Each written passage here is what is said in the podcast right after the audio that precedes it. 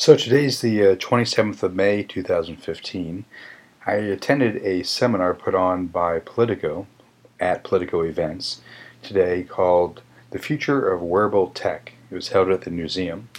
It was quite interesting, and I got a tweet from at Coach Kiki asking me to do a mental musing on the quantified self movement itself. So, some quick thoughts. I am a big fan of the quantified self movement. I think the technology is pretty immature at this point.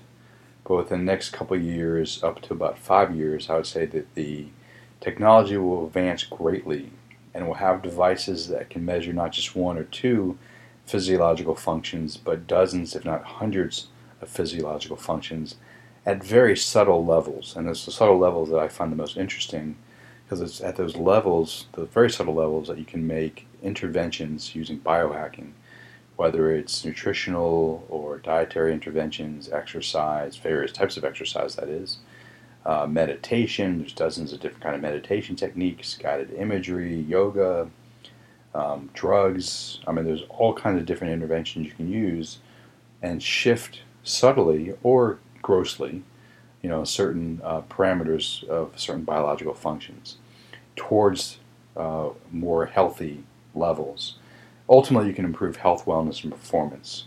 Uh, and having the data will allow you to do that. So I'm a big fan of those devices in and of themselves. But as I said, most of the devices are pretty immature. They're cool, but uh, the next couple of years are going to be pretty amazing.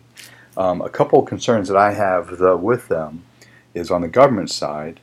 Um, I, I am concerned that at some point the FDA will look at some of these devices and call them medical devices, which will require multiple year, multiple hundreds of millions of dollars of research. And by the time any one of these device companies can put their device on the market, you know, five years later, it's obsolete.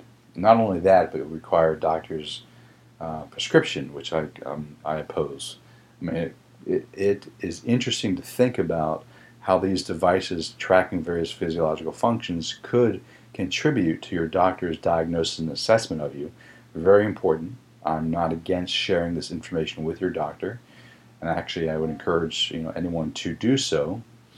Um, but one has to also be concerned, and this is another aspect of my concern, is on the privacy side. You know, who has access to this information that you're uploading about yourself through various apps?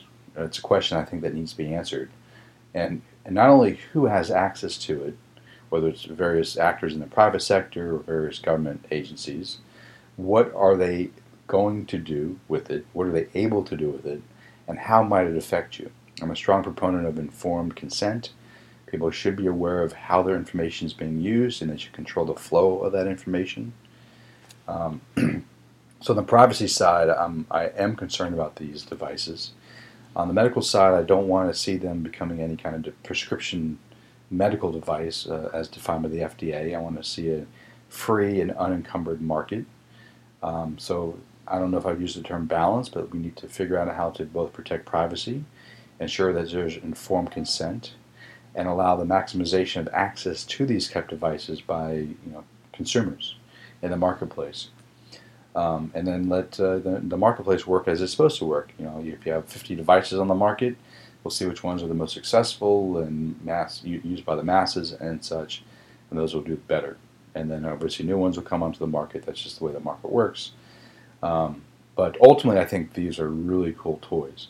You have to be a little bit careful of not being too obsessed and compulsive about it, not too OCD about it.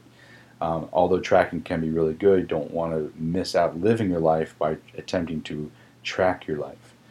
But uh, it is it's great to be able to track information and see improvements over time, figure out what interventions work for you to improve your health, wellness, and performance.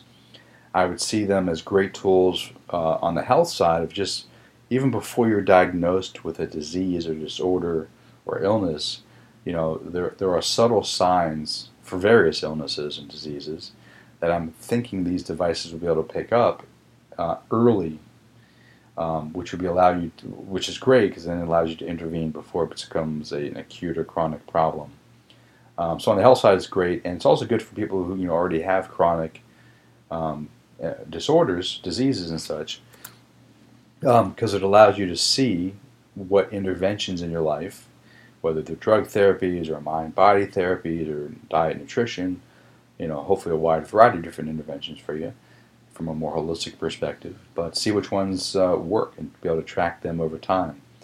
And being able to share that information with a large group of people who suffer from the same condition or similar conditions can be beneficial for the, you know, for the totality of our human species to, to kind of get a better feel for what interventions might work, what might not work, what um, uh, what things we need to consider in terms of various interventions. Because I'm sure as we discover more and more about bioindividuality, we will discover that uh, certain interventions, whether let's just say drug therapies, might work for a subset of our species, perhaps uh, African American females or or uh, Asian males of a certain age. You know, it, it's really fascinating to see that some medications only work for subsets of people, and perhaps through this technology, we can better understand who benefits from a certain drug, which would benefit those who should not be taking the drug, and obviously benefit those who should, and what other factors in the environment might have an effect on certain drugs. Because we know, for instance, there are certain drugs you should not take with grapefruit. And hopefully, as more and more of this information through the quantified self movement makes it to the researchers and you know medical clinics and stuff, they can figure out what other things in our environment, whether it's food, time of day, um, genetic factors, might influence what interventions work, whether they're drugs or other such therapies. So it's you know it, it's awesome, it's a blessing, and it's also a curse because I mentioned you got to be careful of the privacy stuff. And if you're releasing your information to a larger audience, you know, even privately through research, got to keep in mind that uh, uh, depending on the parameters of the research, that people might have access to this information that you might not want to have access to the information.